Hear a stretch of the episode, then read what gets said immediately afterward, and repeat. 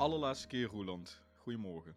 Goedemorgen. Nou ja, niet voor de allerlaatste keer dat ik het zal zeggen, maar wel in deze hoedanigheid. eh, eh, dat verwacht ik eh, voorlopig wel.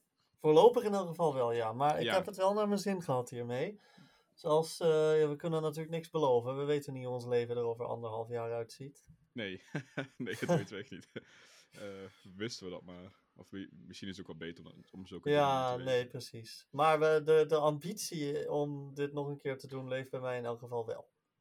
Zeker. En dan staan we ook in een... eh, dan is er een eh, eindtoernooi in een iets normaler land. Ja, precies. Dan kunnen we het wat meer over voetbal hebben. Juist.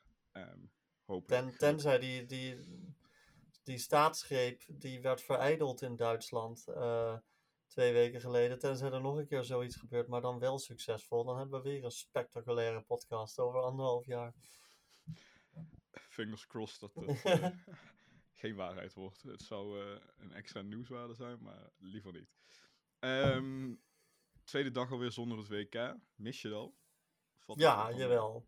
Maar ik, ehm, voor de mensen die een VPN hebben of die toevallig in de Verenigde Staten zijn op dit moment, Fox Soccer heeft alle goals van het hele WK geüpload ehm, in, een, eh, in een mooie video. Dus als je nog even wil nagenieten, dan raad ik dat wel zeker aan. Ehm, eh, dus ja, daar, daar geniet ik ook altijd wel van. Even weten hoe het. eh, dat je weet hoe het afloopt, dat je er gewoon eventjes op terug kan blikken. Dat is ook wel voor een deel wat deze aflevering is.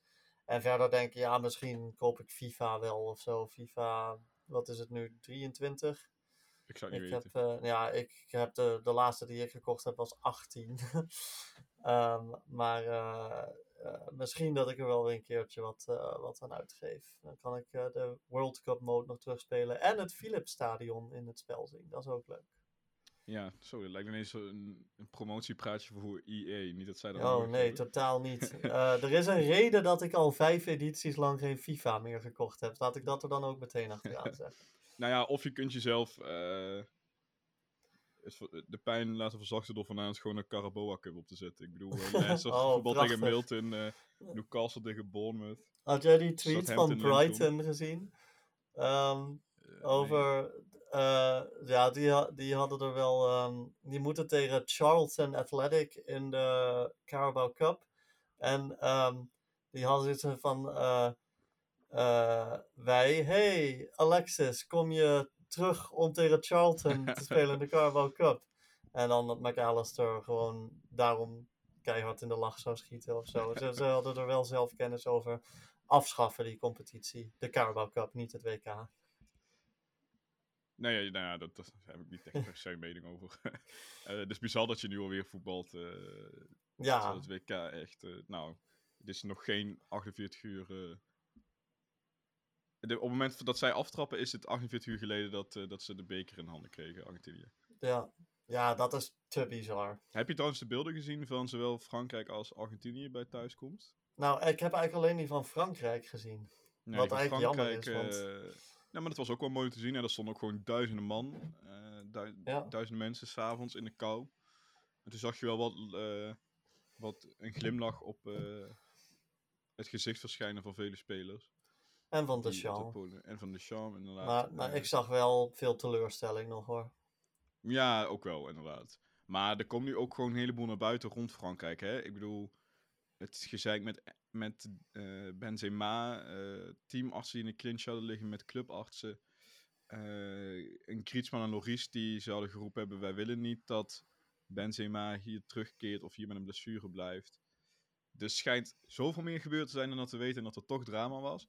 En dan kun je toch nog bijna wereldkampioen worden. Nou, dat Ja, laat zien ja. hoe goed dit, of hoeveel talent er in dit Frankrijk zit. Als. Colomboani eh net wat scherper is, zijn ze wereldkampioen met al dat gezeik. Ja, dat is, dat zou heel knap zijn. Het is altijd natuurlijk. Er lijkt altijd wel iets aan de hand te zijn bij, eh, Ja, bij Frankrijk. Dus dat Ja. moest ook haast wel. Maar het is wel tekenend ook dat Benzema zonder gespeeld te hebben op dit WK zijn interlandcarrière beëindigd heeft nu. Dat is natuurlijk nooit een goed huwelijk geweest tussen nee. hem en de nationale ploeg. En daar heeft hij het zelf naar gemaakt, als we heel eerlijk zijn. Dus Ja, hij is een beetje zo'n geel hesje, zeg maar, Benzema, voor mijn gevoel. nou ja, wel een geel hesje dat wraakporno verspreidt en eh, medespelers uitbuit. Maar goed. Ehm, Argentinië kwam ook thuis. Eh, en dat, die, die werden wel op zo'n bus gezet en zo. Dat was niet eens de officiële parade, want het is drie uur in de nacht was het daar, van, was het daar toen ze aankwamen. En dan stonden de straten echt fucking vol. Ongekend. Eh, en het is drie uur s'nachts en, die en ze hebben over vijf kilometer. Ze werden van het vliegveld naar het hotel gebracht. Het was een ritje van vijf kilometer en het heeft een uur en een kwartier geduurd. En dan moet de officiële parade nog beginnen. ja. Dan zullen ze wel niet veel slapen deze dagen. Nee, nou ja, ik zag de beelden, dat was uh, eh, 12 uur na de finale. Het was 6 uur in de ochtend in Qatar. En toen zat, uh, ik weet niet met wie die zat, uh, FIFA zat te spelen, maar toen zat Lisandro Martinez zat, uh, om 6 uur in de ochtend FIFA te spelen. met, met een van zijn yeah, Oké, oké. nou ja, weet je, daar kunnen of verdovende middelen in hebben gezeten, maar ja, aan de andere kant, je kunt je haast niet voorstellen hoeveel adrenaline natuurlijk dat door je lichaam spuit na zo'n wedstrijd thuis. Nee, nee. Na zo'n wedstrijd. De laatste keer dat ik wereldkampioen voetbal geworden ben, is inderdaad wel een tijdje geleden. Dus dat kan ik me niet. Uh, nee, maar ik denk gewoon dat, je, dat, dat de slaapvatten gewoon haast onmogelijk is. Maar goed, we hebben al heel veel over Argentinië en Frankrijk gehad.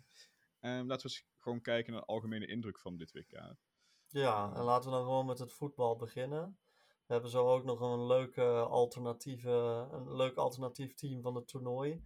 Met wat uh, figuren die ons zijn opgevallen erin. Maar um, ik ben wel. Kijk, die finale was natuurlijk de kroon op wat qua voetbal al, vond ik zelf, een fantastisch WK was. Um, veel mensen vinden het het beste WK ooit. Ik heb daar toch wat kanttekeningen bij waar ik zo meteen nog op kom. Maar um, ja, ik bedoel, het was spektakel van begin tot eind. En dat gaat ook zijn, um, zijn weerslag wel kennen. Want ik denk dat juist, uh, juist het feit dat dit zo'n spectaculair WK was, dat gaat er in elk geval denk ik voor zorgen dat het format van het volgende WK op de schop gaat. Dus dat we wel gewoon die groepen van vier gaan behouden. Um, wat ik een goede ontwikkeling vind.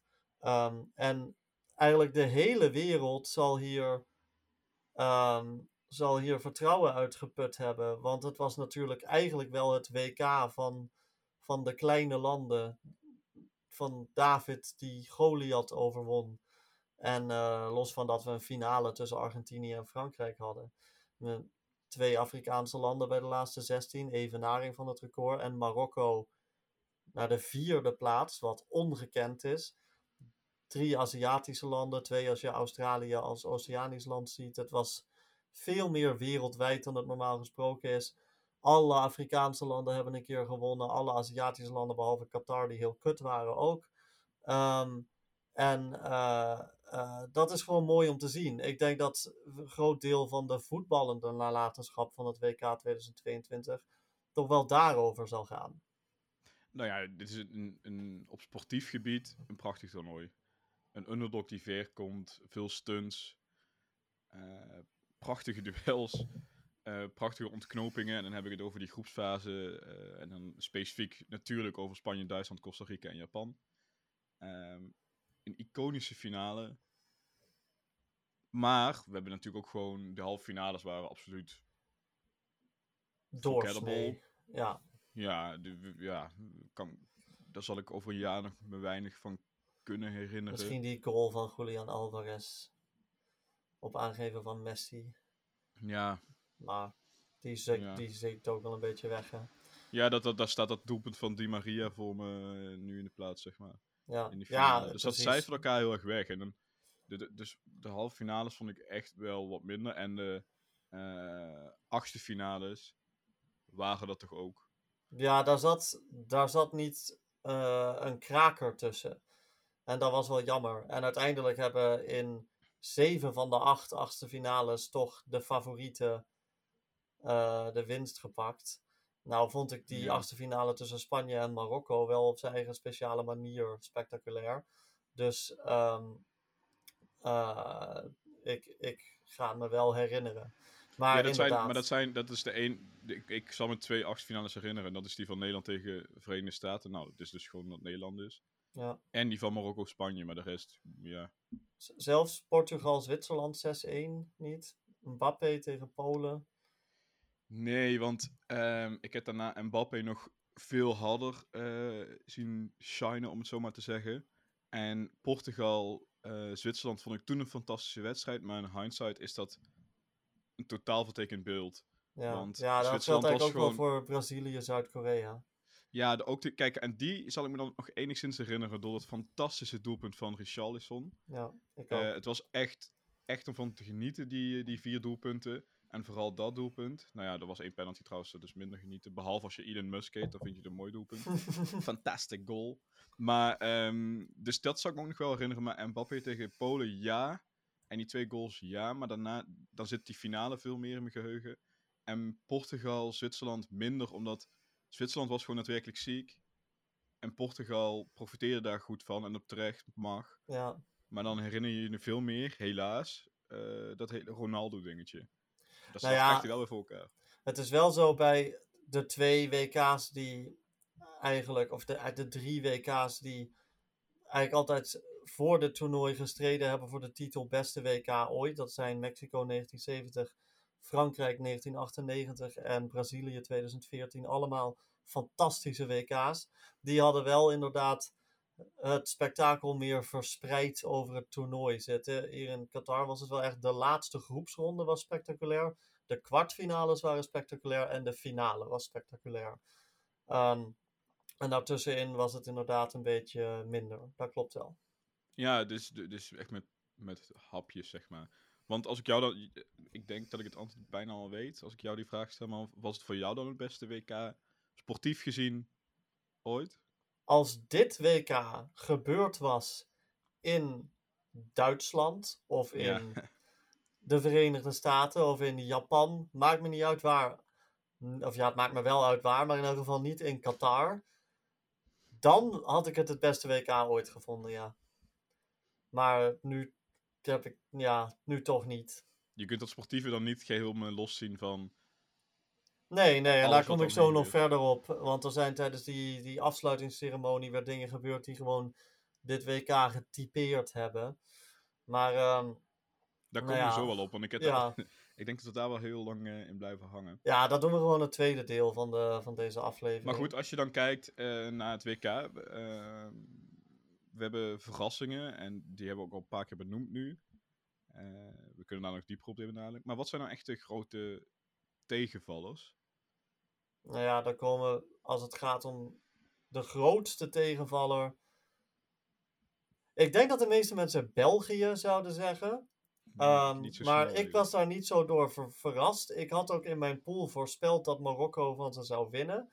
Eh, wil ik toch nog even benadrukken. Ik heb de pool niet gewonnen, maar ik had dat wel voorspeld. Ik heb de pool ook niet gewonnen, maar ik had die groepstand in die groep helemaal juist. Oké, nice, nice. Ehm, ja, ik, het verbaasde mij gewoon zelf niet zo dat België door het ijs is gezakt. Plus, het, het feit dat Kroatië en Marokko allebei de halve finale halen, doet ook wel iets af aan hoe, ja, hoe hard die val was. Dan zou ik eigenlijk Denemarken willen nomineren voor de grootste flop van het, eh, van het toernooi. Want bij België zag ik in elk geval nog wat, nog wat wil om te winnen in die laatste wedstrijd tegen Kroatië. Toen ze echt moesten. Maar Denemarken heeft eigenlijk geen moment eruit gezien alsof ze er wilden zijn op dit WK. En eh, dat van een ploeg die toch vooraf als de grote underdog, of de grote dark, het grote dark horse, hè, hè, werd bestempeld. Is dat wel heel teleurstellend. Is het gek om eh, Brazilië als grote teleurstelling te noemen? Nee, dat vind ik ook een goede. eh, Want ze hebben natuurlijk ehm, echt wel goed gevoetbald. ehm, maar uiteindelijk vlieg je er wel gewoon uit tegen Kroatië. Wat je redelijk aan jezelf te danken hebt. Want je komt in die verlenging gewoon op volsprong. Ja, dan moet je gewoon lekker voor je doel gaan hangen. Nou, dat doen ze niet. En als een soort vogeltjes eh, spelen ze, stonden ze allemaal nog op die middenlijn. En dan krijg je die tegengoal. Ja, ik vond dat toch wel echt teleurstellend. Dat dat... Het ging als Ja, een dat- uit, eigenlijk. Dat is precies wat ik wilde zeggen. Het was gewoon in één klap weer over. Wist Ja. jij dat de gewonnen WK-finale in 2002 de laatste knock-out wedstrijd is die Brazilië van een Europees land gewonnen heeft? Ja, dat wist ik toevallig wel, omdat ik dat in de Ja. voorbereiding toen van dit WK eh, tegenkwam. Dat ik toen, Nou, we hebben het er nog over gehad, hey, is dat nou een nadeel dat je al zo lang niet tegen een Europese tegenstander hebt kunnen voetballen? En dat is blijkbaar dus wel, want daar vlieg je er uiteindelijk tegen uit. Ja, ja, nou wonnen ze wel van Servië en Zwitserland in de pool. oké, Maar- maar even puur naar de knock-out fase kijken, dat het er echt eh, om gaat draaien, dat je het in één wedstrijd moet gaan doen. Eh, die ballon gaat natuurlijk ook niet helemaal op, want Argentinië had eigenlijk hetzelfde. Die hebben nog de, tegen Italië gespeeld begin dit jaar. Mm, maar verder ook niet heel veel Europese tegenstand gehad. Nou, en die zijn nu wereldkampioen. Ja. ja, nou ja, dus daar zal het niet helemaal aan gelegen hebben. Ik eh, vind het een, een interessante ploeg, Brazilië. Ik had ze als kampioen opgeschreven vooraf. Eh, en dat hebben ze toch. Ik, en toen ik ze zag spelen in de pool, ondanks die nederlaag tegen Cameroen met die veredelde B-selectie, wat wel echt een slecht resultaat was hoor, begrijp me niet verkeerd.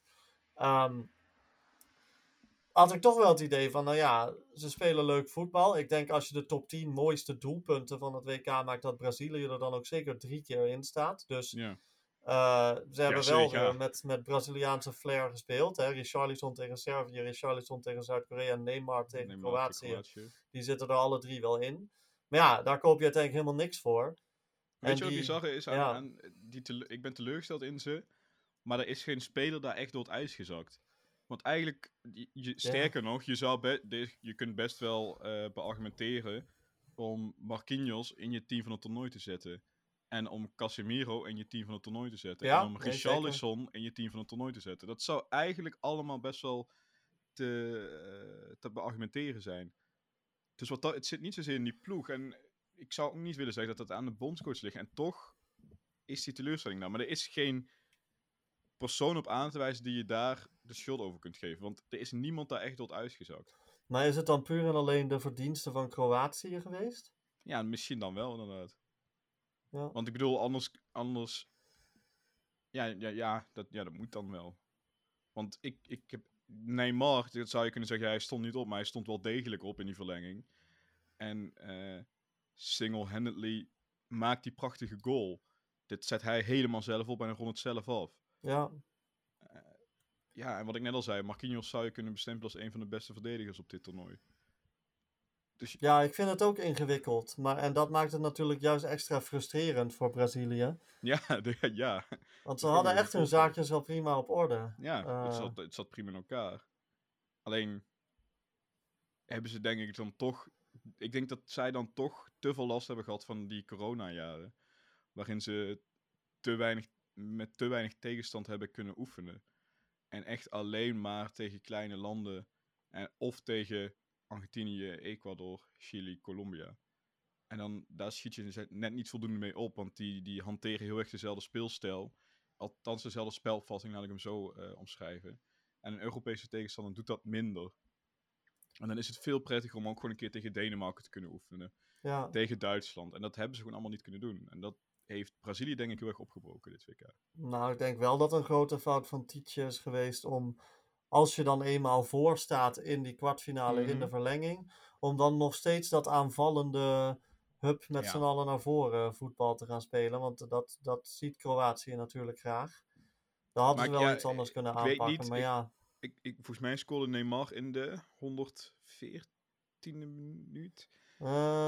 Ietsje, volgens mij nog in de eerste helft van de Wel, nog in de eerste helft zelfs. Ja. Ehm, Oké, nee, ik wou zeggen, als hij in de 114e minuut of zo scoort, misschien heeft Tietje het niet meer kunnen communiceren. Omdat... Nee, ze hebben wel nog hij van, ze zijn nog van kant gewisseld. Dus Ja, nou ja, dan heb je dus gewoon een moment eh, om dat inderdaad te communiceren. En misschien heeft hij dat wel gedaan, maar heeft, is de, hebben de spelers het, het, het- dat, dat Ja. niet goed aangepakt? Geen idee, ik weet het, dat, is, eh, dat zullen we niet zo heel snel weten. Eh, Nou, misschien ik- straks achteraf als teacher wordt geïnterviewd. Ik hoor Brazilië als flop. Ik heb Denemarken genoemd. We hebben België even genoemd. Is het gek als ik zeg dat ik Spanje een grotere flop Nee, vind dan nee. Duitsland op dit, eh, eh, op dit WK? Want uiteindelijk is Spanje er op een veel beschamendere manier uitgegaan, bijna. Wel een, verderop in het toernooi. Maar ik heb van Duitsland toch wel dingen gezien dat ik denk van ja, dat komt nog wel goed in de toekomst. Maar als ik naar dit Spanje kijk, denk ik van mensen, dit is nou al jaren het probleem. Gaat het ooit nog goed komen? Snap je wat ik bedoel? Nou ja, als je alleen maar met middenvelders zou mogen voetballen, dan zou Spanje elk jaar of elke vier jaar wereldkampioen worden en elke vier jaar Europees kampioen worden. Ja, Ehm, maar in, misschien is het niet helemaal veel, want ze komen natuurlijk uiteindelijk wel verder dan Duitsland. En Duitsland heeft het toch wel aan zichzelf te danken, want zij spelen ze, ze hebben zelf die, die slechte tweede helft tegen Japan gespeeld. ja. Maar ik heb wel veel meer kunnen genieten van dit Duitsland dan dat ik van Spanje heb gedaan. Nou, dat is het dus. Ik heb Duitsland in totaal 20 minuten slecht zien voetballen. En daar krijgen ze dan twee dodelijke doelpunten om hun oren tegen Japan. En ik heb Spanje een hele, nou, een 120 minuten lang tegen Marokko moeten ehm, aanschouwen. En de, het leek gewoon, ondanks dat ze uiteindelijk een keer nog de paal raken en. Ze hebben echt wel kansen gehad, maar toch leek het er nooit op alsof ze zelf ervan overtuigd waren dat ze een goal gingen maken of zo. Het is een, het, en zo vaak dat balletje breed. Het oogde zo inspiratieloos. En ik ben dus groot fan van Spanje. Ik begin wel behoorlijk gefrustreerd te raken. Eh, Ik ben trouwens ook groot fan van Duitsland. Moet ik er dan meteen bij zeggen. Ja, het begin, het, het is heel pijnlijk om te zeggen, want ik heb het volste vertrouwen in eh Enrique als coach. Maar met die balletjes breed en tikkie terug, tikkie breed, dat was een beetje Frank de Boerbal, zeg maar. Ja, en ja. als iets afgrijzelijk is, en als ik het ooit maar ook één keer e- eens ben geweest met Mourinho, is het dat Frank de Boer de slechtste coach ooit is in de Premier League. En misschien überhaupt wel. Ehm, en dat zag je, dat, dat was een beetje Frank de Boerbal bij Spanje. En dat doet gewoon pijn aan je ogen. En dan ja, is dat gewoon omdat Luis teleurstelling. Enrique zo'n veel leukere man is dan Frank de Boer. Ja, ja, ook nog, ja. Ik weet niet, heb jij achteraf nog eh, zijn... eh, je hebt zo'n grote Twitch-streamer in Spanje, die, die jonge jongen die dan eh, over voetbal praat, mensen live interviewt en allemaal op Twitch. Hè, daar zat Enrique ook nog een keer bij. Dat was drie dagen na zijn ontslag. Ja, dan kwam hij al gelijk weer sympathiek over. En dat is echt Ja. een fantastische, fantastische man. En ik hoop wens ook echt hem een dat hij, mooie eh, toekomst. eh. ja, ik hoop ook echt dat hij weer een. eh, nou ja, wie weet wat Barcelona misschien nog wel een keer hem wilt. Het is niet helemaal lekker gegaan toen. En ik kan mij niet voorstellen dat eh Xavi daar nog heel veel jaren gaat zitten. Want die doet het echt ook gewoon eigenlijk heel slecht. mhm. Misschien wordt hij wel weer kampioen, maar dat is meer omdat de rest het af laat weten. Maar goed, dan gaan we al over het clubvoetbal praten.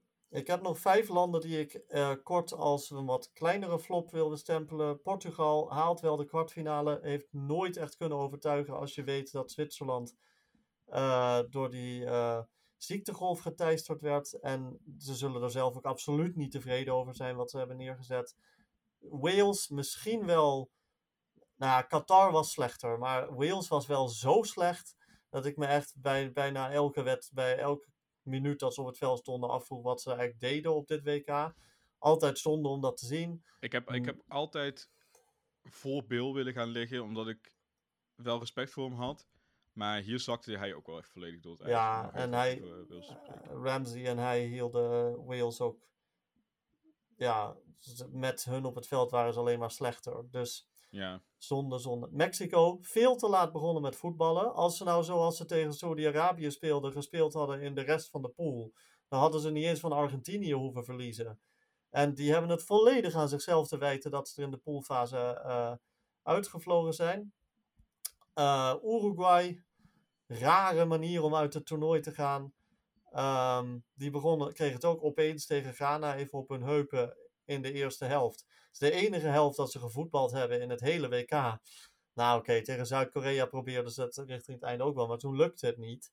En ehm, ja, op een, op een bizarre manier dus eh, eruit gevlogen. En de laatste flop die ik wil benoemen is Servië, waar mensen heel veel van verwacht hadden, maar die ik Ja. verdedigend wel zo ontstellend zwak vond, ehm, dat eh, eh, die hype nou wel gewoon, totdat ze het echt weer laten zien, de ijskast in mag, wat mij betreft. Want daar moeten ze echt aan werken. ehm, je zag aanvallend wel de intentie staan, want je hebt die goal van Mitrovic. Ja, Eh, maar inderdaad, dat was verdedigend zo ontzettend zwak. Ja, maar dat- bij de zwakste broeders. eh, we hebben het eerder gezegd. Ik kijk ook liever naar Servië dan naar Zwitserland. Maar als je, als je mij een ploeg zou laten kiezen waar ik een toernooi mee moest winnen, dan zou ik 100% voor Zwitserland gaan. Die veel meer balans in hun ploeg hebben. En Servië heeft allemaal prachtige aanvallende intenties, maar het was een gatenkaas achterin. Ja, absoluut. En ehm, het is een teamsport, dus niet altijd helemaal eerlijk. Maar welke individuen vielen je dan heel zwaar uh, tegen? Um, bijvoorbeeld Ehm. bij Piotr Zelensky, daar heb ik echt vrij van, gast, Ja, waar is je vorm van Napoli gebleven? Jij heeft dat heel even laten zien in die eh, laatste groepswedstrijd. Volgens mij was het die laatste nee, groepswedstrijd. de ja. tweede groepswedstrijd tegen Saudi-Arabië. Toen scoorde hij ook nog een doelpunt. Ja, Ja, maar toen was hij nog... Ja, maar hij was later in het toernooi nog een keer beter. oké. liet hij dat even wat dat moet dan in de achtste finale zijn geweest, want in die wedstrijd tegen Argentinië heeft helemaal niemand bij Polen hoger dan een 3 gescoord. Dus Nee, dat dan zal zal het in tegen acht- Frankrijk zijn geweest. Ja, nou, volgens mij was het inderdaad tegen Frankrijk dat je iets van hem terugzag. Maar die viel mij persoonlijk echt zwaar tegen. Ja. Ehm, een individu dat bij mij meteen eh, naar boven komt, is de coach van Uruguay. Ja, is hij inmiddels ontslagen eigenlijk? Daar heb ik niks meer over gehoord. Nee, hè? Terwijl het had eigenlijk wel gewoon... Die zou je eigenlijk gewoon gelijk al na de wedstrijd moeten zeggen... Ja, we scheuren papiertje door, dit is echt eh, klaar. Dit was wel de, ja, dat was gewoon de allerslechtste coach performance van het hele toernooi, wat ze daar tegen Ghana gedaan hebben. Ja, dat, dat is echt niet oké. Dat Ja. kan echt niet. Maar het is natuurlijk nooit eerlijk om een individu... Een coach vind ik een ander verhaal, maar spelen, het, is, het is en blijft een teamsport. Eh, dus je kunt het ook niet alleen maar om een individu laten draaien. Maar nou ja, in ieder geval Zelensky, Cristiano Ronaldo, maar het verbaast me niet eens meer dat ik dat moet zeggen. Ik vraag me af met wat voor gevoel Lautaro Martinez, eh, wat voor gevoel hij toch aan dit WK overgehouden heeft. Ja, het- je zag in die, toen hij inviel tegen Frankrijk wel zijn techniek en zijn... Dat, dat, hij, daar is hij echt fantastisch in. Maar hij is zo'n... Hij is totaal geen killer. Hij kan dat niet voor het doel tot succes, verder succes brengen. Dat ontbreekt hem totaal. Dat zal, dat zal, hem nooit, dat zal hij ook nooit meer krijgen, toch? Dat heb je... Nee, ja, dat, dat- dat, ik denk dat dit WK wel duidelijk heeft gemaakt dat hij niet het soort spits is wat ze eigenlijk nodig hebben bij Argentinië. Maar goed, Nee. hij is wereldkampioen geworden, dus ja, Ja, iemand anders, eh, Steven Bergwijn. die Maar wilde dat- ik ook aan benoemen. Ja, Ja, want ik had echt een beetje het idee, oké, dit gaat echt nu heel slecht bij Ajax, maar het gaat ook gewoon slecht met Ajax. En het gaat ook heel slecht met de scouting van Ajax, maar dat heb ik al een keer benoemd.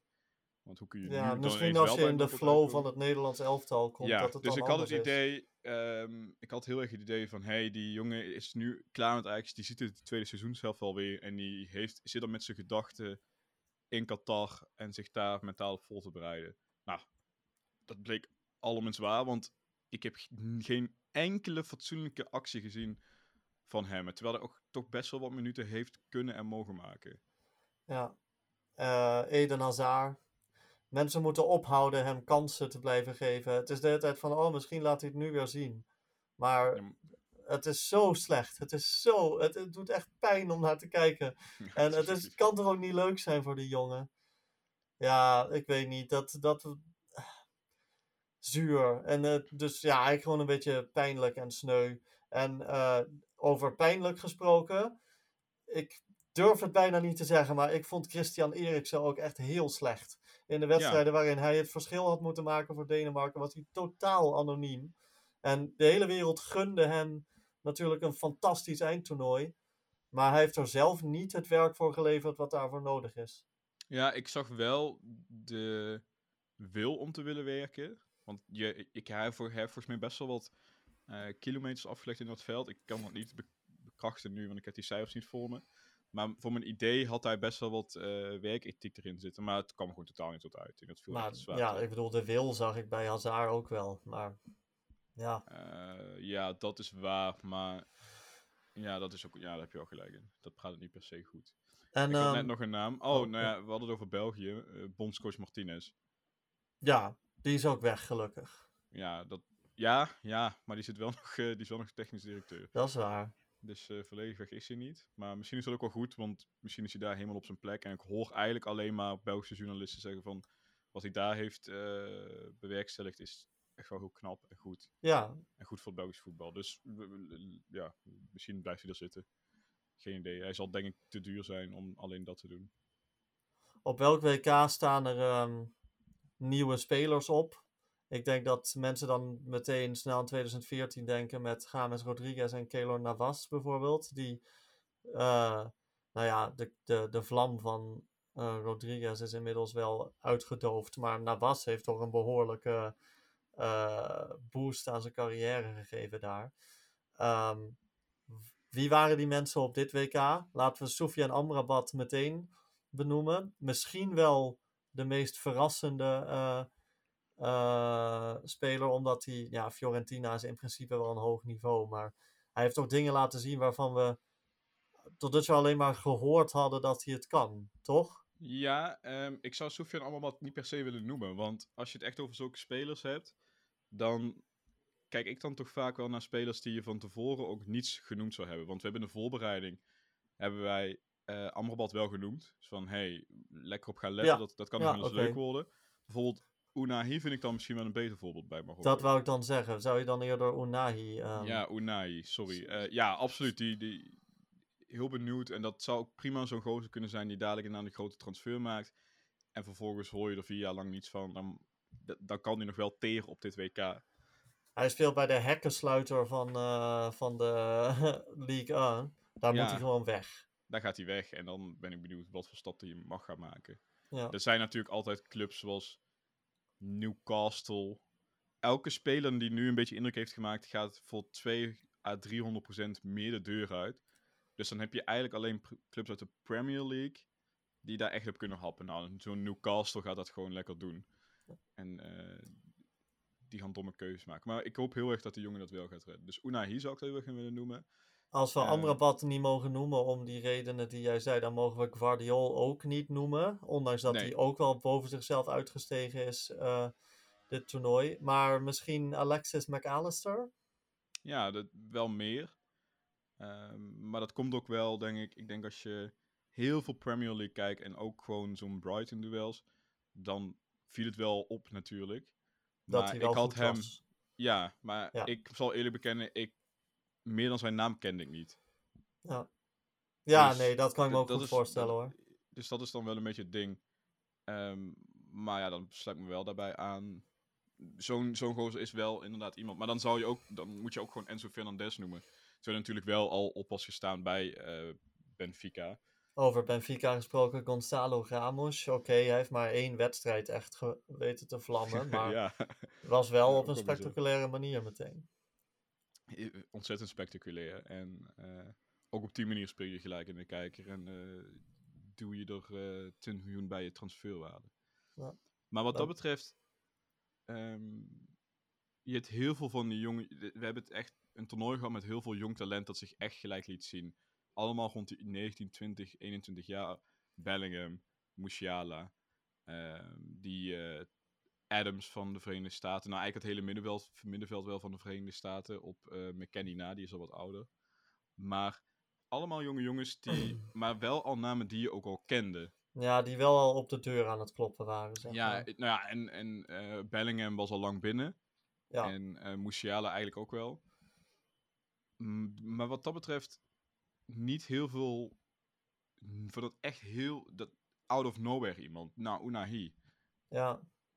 Verder valt dat wel mee, of ik mis nu echt ook. Nee, ik, vind, ik ben het met je eens. Ik denk dat er voor coaches misschien eigenlijk wel wat meer te zeggen valt. Want, nou ja, Walid mm -hmm. is natuurlijk het voorbeeld van iemand die ja. totaal uit het niets gewoon opeens zoiets gepresteerd heeft. En in mindere mate geldt het ook voor Lionel Scaloni, die natuurlijk wel vanaf het begin een kampioensploeg onder zijn hoede had. Um, maar die toch voor het eerst wel echt heeft kunnen laten zien aan de hele wereld wat hij in zijn mars heeft. Um, maar ik ben het wel met je eens. Het is, uh, er zijn weinig spelers die echt uit de obscuriteit opgestaan zijn. Ondanks toch dat er zoveel verrassingen waren. Wat eigenlijk wel een soort paradox is. Ja, ja dat is eigenlijk wel zo inderdaad. Maar het zijn allemaal toch wel redelijk gevestigde namen. En dat kan, misschien komt dat door, dat is een theorie die weinige voorbereidingstijd die je hebt gehad. Dus uh, je team moet er gelijk staan. Nou, dan doe je dat met de jongens die dat ook al gelijk kunnen. Uh, die de ervaring hebben. Dus dan ga je niet zo snel experimenteren. Dus dat, ik denk dat dat ook de reden is dat bijvoorbeeld zo'n Simons bij Nederland uh, echt maar één kansje heeft gehad. Ja. En verder niet heel veel meer dan dat. Ehm, omdat die voorbereidingstijd gewoon te weinig was. Ja, Je hebt die, nou ja, hebt, die- eh, je hebt die jongen van. Waarvan ik hoopte dat hij in de troostfinale zou gaan spelen. Dat heeft hij ook gedaan, El Ghanous, El toch? Ghanous. Ja, en daar zag je wel gelijk ook een paar dingen Ja. dat je denkt, hé, hey, dit is inderdaad als die jongen vanaf het begin had kunnen spelen, omdat Marokko niet zo ver was gekomen of zo, dan had die jongen wel wat meer tot uiting Ja. kunnen komen als je voorbereidingstijd had gehad. Ja, ik snap wat je bedoelt. Het, is, het zijn dat soort spelers die je misschien niet durft op te stellen als coach. Ja. Eh, Omdat ja. je, ja, je kent ze misschien nog niet goed genoeg. Eh, die jongens komen voor het eerst op zo'n toernooi zonder voorbereidingstijd. Moet je dan maar gelijk in zo'n toernooi staan. Dus ik denk dat dat een beetje de invloed is van dit WK, wat dat betreft. Zullen we dan de teams er eens bij pakken ehm, die eh, ons in positieve zin opgevallen zijn, om welke reden dan ook? Ik vind dat zelf wel leuk. Jij stelde dat voor. Kijk, van het team van het toernooi, wat we gisteren deden, daarvan was ik er wel van overtuigd dat wij veel dezelfde spelers zouden hebben. Hierbij vraag ik me dat wel af. Ik moet meteen bijzeggen, het is, het is een team wat je niet op moet stellen. het, is, eh, het, nee. het is een beetje topzwaar wat aanvallers en verdedigers en de verhouding daartussen betreft. Ik overwoog om elf keer Samuel Eto'o op te schrijven, maar heb ik toch maar niet gedaan. nee, ik heb eh Eto'o als bondscoach. ja, ja. Eh, met Onana op doel. Nee, ik heb op doel heb ik eh Chesney. Ik heb Andries Noppert op doel gezet. Ja, dat is natuurlijk ook alweer dat terecht. Eh, Ik vind Chesney wel een goede keuze, omdat Polen uiteindelijk niet zo ver gekomen is dat hij echt, ehm, echt het zijn toernooi heeft kunnen maken. Maar hij was de beste keeper van de groepsfase. En het is gewoon leuk voor hem, omdat het zo vaak mis is gegaan op, op grote ja, nou dat was precies mijn reden. Ik bedoel, elk eindtoernooi ging het eigenlijk mis voor hem. En nu eindelijk viel het een beetje in elkaar. En dat is de enige van al die Poolse spelers die dat voor elkaar heeft gekregen voor zichzelf. Ik heb dus Noppert aangewezen. Ik wil er meteen bij zeggen dat ik geen tegenstander van mediatraining ben. Ik denk dat mediatraining de carrières van heel veel voetballers redt. Maar ik vond het toch ook wel een breath of fresh air dat Andries Noppert gewoon SC Heerenveen level mediatraining heeft gehad in zijn eh, carrière. En dat hij echt gewoon een beetje als zo'n soort, ja, als zo'n simpele jongen eh, die interviews deed, die het allemaal maar, maar op zich af liet komen. En een beetje onbevangen, dat heeft me wel, ja, dat sprak me wel aan. Daar kan, sta me ook wel volledig bij aan. Eh, hoe groot is jouw verdediging? Is dat vier man? Ik heb drie verdedigers. Heb ik ook. Ehm, ik heb eh, links heb ik dan AK.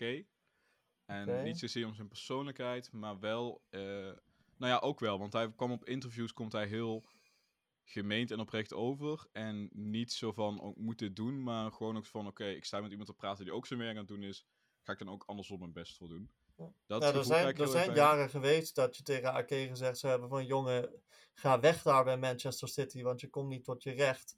Tussen al die betere verdedigers. Maar hij is wel een goed toonbeeld van, en ik weet dat hij geen standaard basisspeler is daar, maar hij is wel een goed voorbeeld van een speler die echt gewoon erin blijft geloven en blijft werken en toch wel een behoorlijke status voor zichzelf heeft ontwikkeld bij Ja. club en land.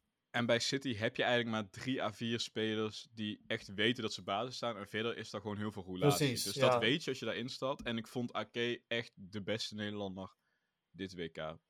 De eerste verdediger die ik heb opgeschreven is een totaal ander persoon. Matty Cash. We hebben nu twee Polen en twee Nederlanders eh, genoemd. Maar ik vind die Matty Cash een fantastische... Dat hij tijdens het WK de loting voor de Poolse beker ging doen. En dan al die namen moest proberen uit te spreken. Ja, dat was hilarisch. En ehm, hij werd natuurlijk helemaal eh, duizelig gespeeld door Mbappé in die achtste finale. Dat leek helemaal nergens op. Maar Ehm, ik vind het gewoon een leuk verhaal dat hij, hij via dan zijn Poolse moeder, volgens mij, terwijl hij nog nooit in Polen geweest was voordat hij bij het nationale elftal terecht kwam, dat hij er ook pas in mocht zodra de bondsvoorzitter weg was. Want hij was er fel op tegen dat Matty Cash voor Polen zou gaan spelen. En dat hij nu gewoon een beetje als een, als een ja, verdwaalde Engelsman in dat Poolse team speelt. En, en toch ook een basisplek veroverd heeft. Ja, daar kan ik wel van genieten. Ik hoop dat hij eh, op zijn niveau blijft, zodat hij op het EK over anderhalf jaar weer van de partij is. Ja, en hij werd natuurlijk bekend door die wedstrijd tegen Mbappé. Want ik bedoel, daar werd hij totaal overlopen. Ja. En Hij viel gewoon een paar keer. Hij viel gewoon toen een keer om. Toen hij, het was gewoon te snel, zeg maar. En toen, toen, ja, toen lag hij op de grond. Ehm, de tweede verdediger bij mij is eh Pepe. Pepe. Heb ik overwogen om erin te zetten. Kijk, maar Ja. niet gedaan omdat. Nee, ik heb uiteindelijk ben ik voor twee andere figuren ge- gedaan. En ik had nog een aantal middenvelders en aanvallers die ik erin wilde zetten. Dus ik moest een beetje snijden in mijn verdediging. Ehm, maar ik eh, ben wel over het algemeen onder de indruk geweest van eh Pepe. Ja, eh, ik denk als je sp- alle, sp- ik weet niet hoeveel spelers er op dit WK aanwezig waren, maar als je die van links naar rechts zou moeten zetten, zoals je met geen altijd deed in lengte, Ja, maar hier op hoe oud ze eruit zien, dan zou Pepe echt ja, ver ja, aan de rechterkant staan en misschien wel de rij afsluiten. En vervolgens, ja, daar kan ik echt alleen maar van genieten in die wedstrijd tegen Marokko. Zijn arm vasthouden en dan vraag je af, wat is er met hem aan de hand? En dan toch nog over het veld rennen, toch nog koppen. En uiteindelijk blijkt dat, je, dat hij zijn onderarm gewoon tijdens die wedstrijd heeft gebroken. Ja, Ja, dat, dat zie je niet vaak meer in het voetbal, laten we eerlijk zijn. Dat iemand dan nog eens tot het eind op het veld staat. ja Eh, maar hij, hij, hij speelde vier jaar geleden in Rusland, zat hij in, het, in de selectie. En toen al zeiden mensen van, nou, wordt hij niet een beetje oud om in het eh, team te zetten? Scoorde hij nog een goal in de achtste finale. Dus je van, oh, nou, mooi slot voor zijn interlandcarrière. Maar hij is gewoon opnieuw naartoe. Hij heeft weer een doelpunt gemaakt, weer in de achtste finale. En eh, ja, toch nog wel een mooi toernooi voor hem dan. Ja, en, dan, en vervolgens vliegen ze eruit. En een dag later, of anderhalve dag later, meldt hij zich alweer bij Porto. Hè? Ja, met zijn Staat hij als een van de eerste ja, met zijn gebroken arm. Maar als hij het niet had gehad, had hij gelijk op het trainingsveld Ja, nee, zeker. En op die manier sta je er over anderhalf jaar weer tijdens het EK. Ik heb iemand die wel in mijn team van de groepsfase stond, toch nog een plek in, de, in dit team gegeven. Harry maar raden. Soutar Su- van ja, ik- Australië. Ja, ik eh, heb gewoon, ik kan heel erg genieten van, van die verdedigers die echt met, met hun hele hebben en houden zich op een bal storten om een kans te voorkomen. En dat hij dan zo, weet je, zo opstaat. Ik bedoel, het is natuurlijk ook zijn werk, maar hij heeft ook die uitstraling van, ja, het is gewoon another day at work voor mij, weet je wel. Ik, hij ziet er ook eh, een beetje uit als Jackass eh, ja, ja, karakter. klopt, klopt. Daar zou hij ook gewoon in thuis kunnen horen. Ja, leuke, leuke man. Ik heb ook interviews gezien en hij is een behoorlijk down-to-earth eh, persoon. En, en ja, dus echt gewoon zo'n rauwe verdediger die je niet heel veel meer ziet in deze, eh, in het moderne voetbal. Dus eh, ja, hem heb ik erin gelaten. En je derde verdediger? Jawad El Yamik. Directe aanleiding is toch wel dat moment dat hij het hoofd van Pepe kuste in de kwartfinale nadat hij gemist had. Maar ik heb hem uiteindelijk gekozen omdat ik hem wel mooi, eh, mede door die actie, wel mooi ehm, symbool vind staan voor dit Marokko en de, het spelplezier dat er, dat er van afstraalde. En, en gewoon je kon echt aan ze zien dat, hoeveel het voor ze betekende en, en wat voor fantastisch avontuur het voor ze was. En eh, nou ja, ik, ik vind dat het meest, eigenlijk het, het, een van de grappigste momenten van het WK. En het, een legendarisch moment van hem. Ehm, en een verdedigend opzicht heeft hij echt niet uitgeblonken, al vond ik hem best aardig. Ehm, maar ik denk van ja, Marokko moet op een bepaalde manier in dit team staan. En eh, ik heb eh, hem daarvoor uitgekozen. Ik had Dumfries nog. En dat is eigenlijk puur, want hij heeft maar één echt goede wedstrijd gespeeld. Eh, maar dat is puur om het hele stuk na die wedstrijd, waarin hij eigenlijk gewoon open bloot zegt van ja, ik heb hulp nodig gehad. Ja. En eh, ik heb weer contact gehad met mijn eh, psycholoog thuis. En nou Ja, ja, dat dat, je dat, mooi, dat je dat blootgeeft als toch in een voetbalwereld vol met mannen waarin dat nog steeds niet helemaal eh, oké is. Terwijl je weet Dat gewoon... echt, het komt heel veel voor. Ja, ik denk dat letterlijk bijna al die jongens hulp krijgen. Ik bedoel, je kunt anders Ja. als Mbappé bijvoorbeeld of als Messi zijn er toch niet in zo'n finale met zulke druk omgaan zonder daar met mensen over te praten. Nee, daar moet Zonder wel hulp bij te een, een, krijgen. nou, een heel team zelfs achter zitten bijna. ja, dat, omdat, ja, je moet daar gewoon coaches voor hebben die buiten de club staan of buiten je land eh, of buiten, buiten die, die staf, zeg maar. En je echt helemaal kunnen helpen. En nou, hij geeft dat aan, ja, dat is zo en ik heb daar hulp bij nodig. Ja, dan, ik vind dat echt prachtig.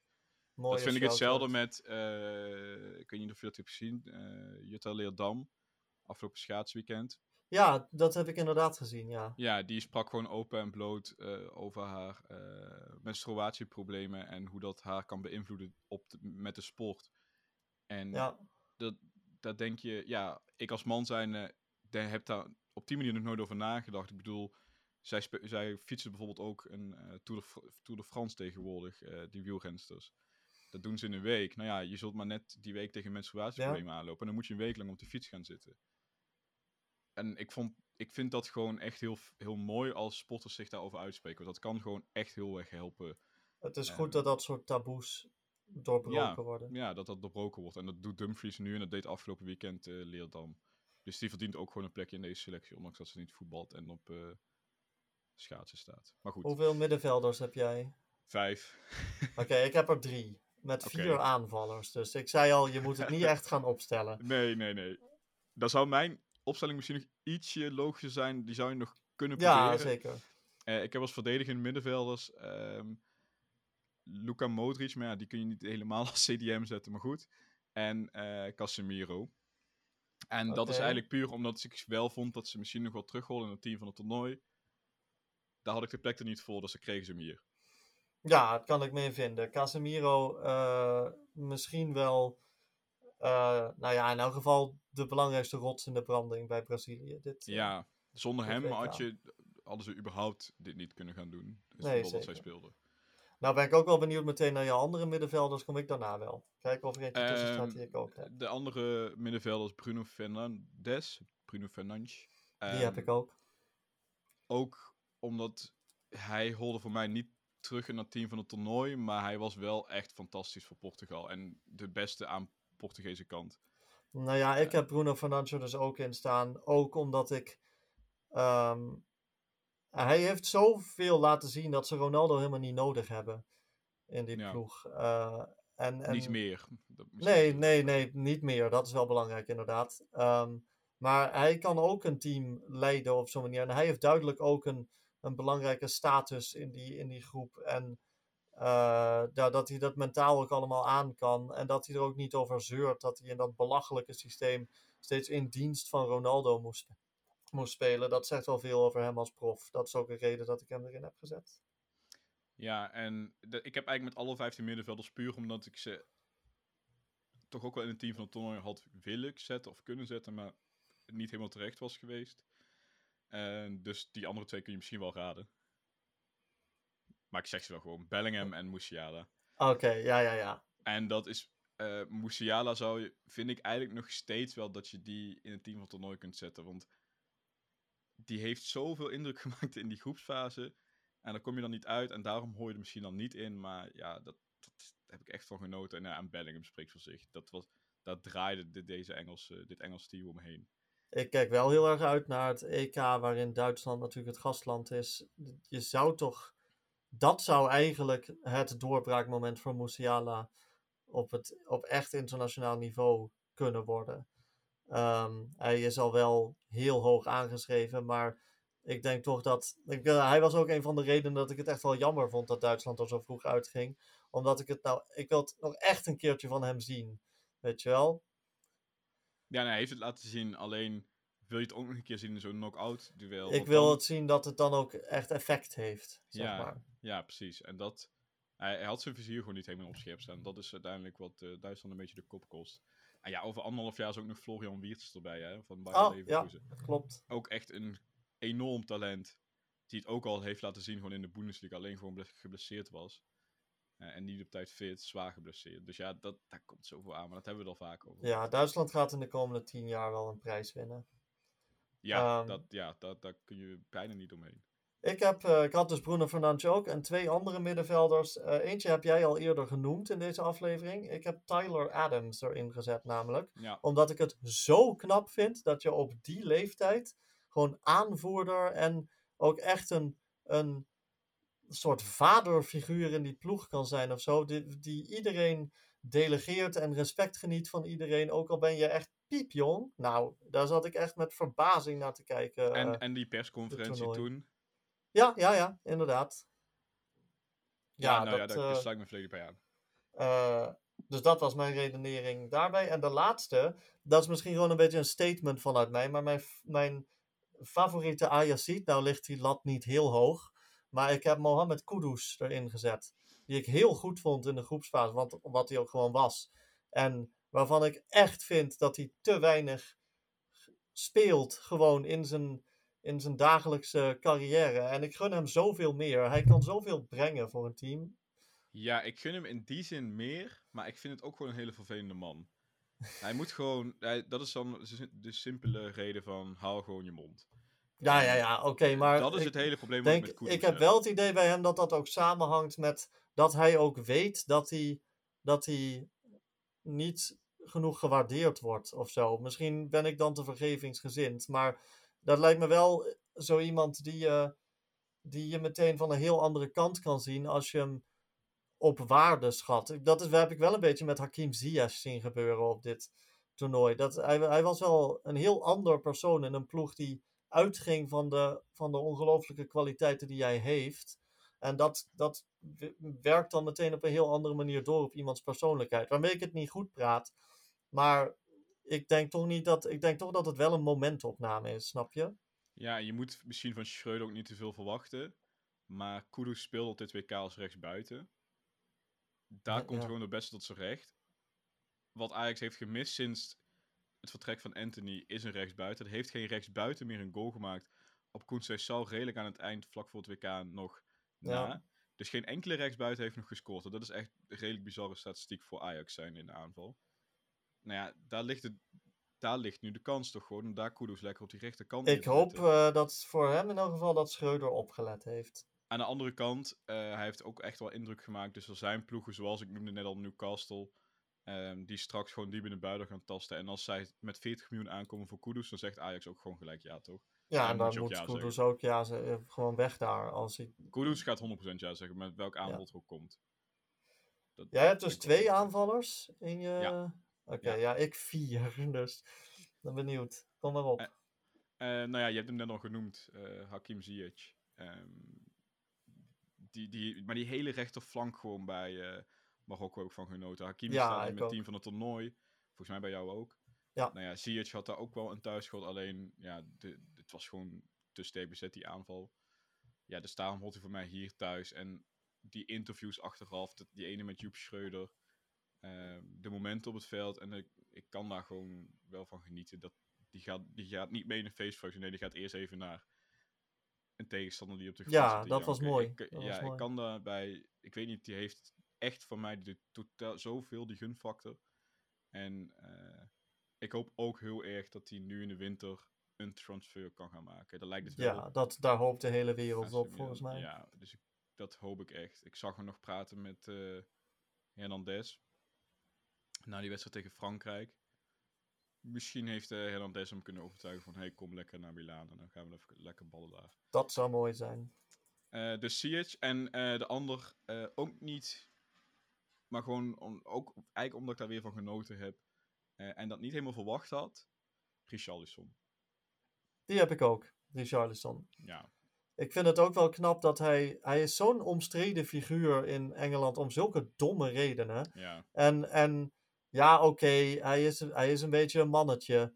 En hij heeft een, wel een typisch Zuid-Amerikaans temperament. Dat is en ook wel is, zo. Hij is raar, want hij, na het WK tatoeëert hij drie gezichten op zijn rug. Ja, Neymar. Ronaldo en zichzelf. Ja. dus hij is raar. Maar... Het, het, is een, het is een vreemde kerel, maar... Ja, is dat echt zo heel veel vreemder dan de gemiddelde Braziliaanse ster? Nee, toch? Nee, nee, nee. Dat is toch gewoon precies hoe zij allemaal wel een beetje zijn. Ja, wat nou wil je ja. na je carrière doen? Nou ja, net zoals Ronaldinho op de foto met... En dan liggen die vrouwen daar zo... Ja. Met hun, uh, met hun aas naar boven. En staat Ronaldinho zo met zijn, met zijn buikje bij. Ja, dat, dat zie je inderdaad gewoon helemaal voor je. Ja, nou, ja, nou precies. Ik, ik vind het... Uh, ik gun Richarlison dat leven ook helemaal. En extra omdat hij voor de verandering niet op Bolsonaro, Bolsonaro stemt. Ja. Ja, nou ja. Het is iets. Ik heb dus nog drie andere aanvallers. Daar ga ik kort doorheen hoor. Uh, Vincent Aboubakar, daar kan ik ook heel kort over zijn. Ik vind zijn bizarre. Oh, het was toch geen buitenspeldoelpunt tegen Servië. Waarmee hij op een heel nonchalante manier nog een verdediger het bos instuurt. En hem gewoon. Ja, ik, in de overtuiging dat hij toch wel afgekeurd zou worden. Over die doelman heen chipt. En dan. Ja, dat dansje als hij dan wordt toegekeurd. Dat vond ik legendarisch hij heeft Cameroen misschien wel hun meest fameuze overwinning sinds 1990 bezorgd tegen Brazilië. Ook al was dat een B-selectie van Brazilië. En dat hij dan dus met die tweede gele kaart voor het uittrekken van zijn shirt van het veld afgestuurd wordt. En dat gewoon accepteert. En dan met een spring in zijn step van het veld af danst. Ja, dat is wat ik zei, dat is episch. Dus ik moest hem wel in, mijn, uh, in dit team zetten.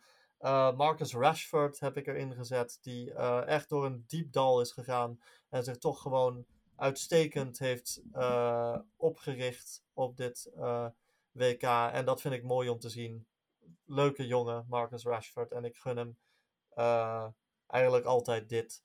Dus, en nu met het vertrek van Ronaldo hopelijk ook weer meer kansen krijgen bij Ja, zeker, zeker. Ik, um, uh, ik hoop echt dat we meer van hem gaan zien. En ik ben wel heel blij dat, dat Southgate het vertrouwen in hem gehouden heeft. En al helemaal dat hij dat heeft kunnen uh, uitbetalen. En de laatste speler die ik heb over spelers die het uitbetalen van het vertrouwen beloond hebben gesproken, Olivier Giroud die toch op dit WK de topscorer aller tijden van Frankrijk is geworden, zal hij niet lang blijven als Mbappé zo doorgaat. Um, maar uh, het hielp ook wel dat hij dat statement maakte na zijn doelpunt tegen Australië. Ik vind Giroud sowieso een, een, een klasse, klasse persoon. Maar um, hij, ik heb op, gewoon... op, op, zijn WK is gewoon dat hij na 40 minuten naar de kant moet. Ja, precies. Dat, en dat had ik ook liever niet gezien. Maar ik vind dat ook een onbegrijpelijke wissel. Dus tenzij hij dus griep had of zo, wat nog steeds een beetje een een nou, weet ik niet, want hij, is. ze lieten dat niet zien, maar er werd vanuit het publiek, uh, heeft iemand dat gefilmd, dat filmpje kwam ik tegen. Dan loopt hij dus langs de bank heen, geeft iedereen een tikje. Daarna loopt hij terug naar zijn plekje en dan smijt hij eerst met een hash op de grond. En dan zie je dat hij echt, echt boos is. Ja, maar dat zou ook kunnen zijn omdat hij denkt van, kutzooi, ik moet natuurlijk meteen net tijdens de WK-finale griep hebben of zo. Dat kan ja, ik ook nog wel. Ja, dat kan inderdaad wel gespeeld hebben, want uh, hij zal, zou niet de enige zijn. Nee. Maar uh, ja, ik vind het gewoon heel knap dat, dat ik bij hem nooit het idee heb gehad dat alle kritiek die hij gekregen heeft in zijn carrière hem ook maar enigszins um, uh, heeft, ja, heeft laten bang heeft gemaakt of zo, of onzeker. En um, het, uh, zijn vier doelpunten op dit toernooi kwamen hem volledig toe. Dus dat was mijn, mijn elftal met spelers die ik nog een speciale shout-out wilde geven. Ik denk dat we er qua voetbal nu ook wel even zijn, toch? Ja, zeker. Het lijkt me ook wel een mooie afsluiting uh, voor dat gedeelte. Want we moeten het toch nog even hebben over waarom dit niet het beste WK ooit was, wat mij betreft. En ik denk dat we daarvoor het best gewoon even kunnen kijken naar wat er gebeurde afgelopen zondag bij de prijsuitreiking. Um, met name, uh, nou eigenlijk moeten we al een dag eerder beginnen bij de, bij de strijd om de derde plaats. Toen Kroatië um, brons won, maar daaraan vooraf uh, kreeg die Qatarese clown, de scheidsrechter, die kreeg een, uh, een bronzen medaille, waarover ik dus gisteren al heb gezegd dat dat nergens op slaat, maar oké. Um, en er was, volgens mij was de reserve-assistent scheidsrechter, hele eer, was een vrouw.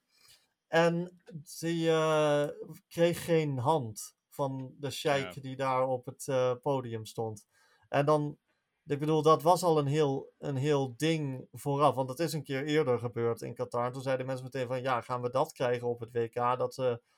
En we hebben nou de hele tijd Qatar horen zeggen van, ja, nee, maar we zijn uh, daar echt op vooruit gegaan als land. Maar dus blijkbaar nog niet tot op het niveau dat je echt een hand durft te geven aan een vrouw. En als dat mij cultureel insensitief maakt, dan is dat maar zo. Ik vind het belachelijk en totaal beschamend. Werd vakkundig uit beeld gehouden door de, uh, door de regie ook. Maar ja, er staan overal camera's op, dus dat is, uh, dat is meteen wijd uh, verspreid over het internet. En um, dus daar ging het al mis. Bij de finale was het zo mogelijk nog gênanter.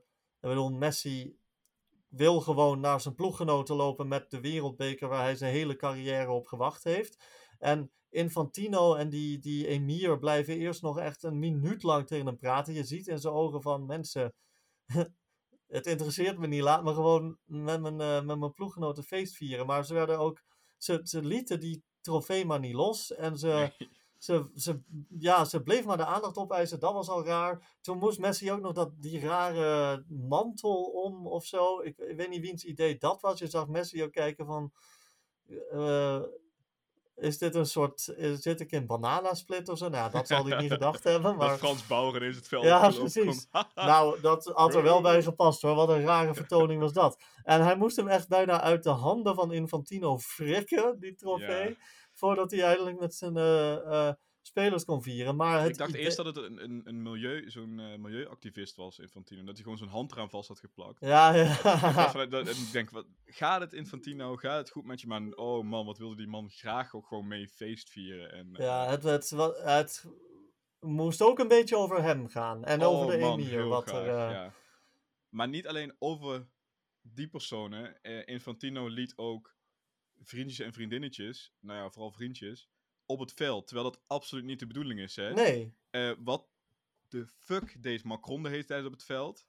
Ja. Wat deed hij daar? Ik heb echt geen flauw idee. Wat deed Macron ook in die kleedkamer bij Frankrijk? Ehm, echt eh, onbegrijpelijk, Macron. Kan ik, ik, kan, ik zou me als, Fra- als, als Fransman kapot schamen. Je moet je eens voorstellen dat Rutte daar had gestaan. Ik ja, dat echt, is toch... eh, Dat ik moet had het niet echt aan denken. afgrijzelijk gevonden. Ehm, maar ook eh, eh, iemand anders, die barbecue man met dat knotje van hem. Weet je wie Ja, ik bedoel? ja, ja, ik, ik me.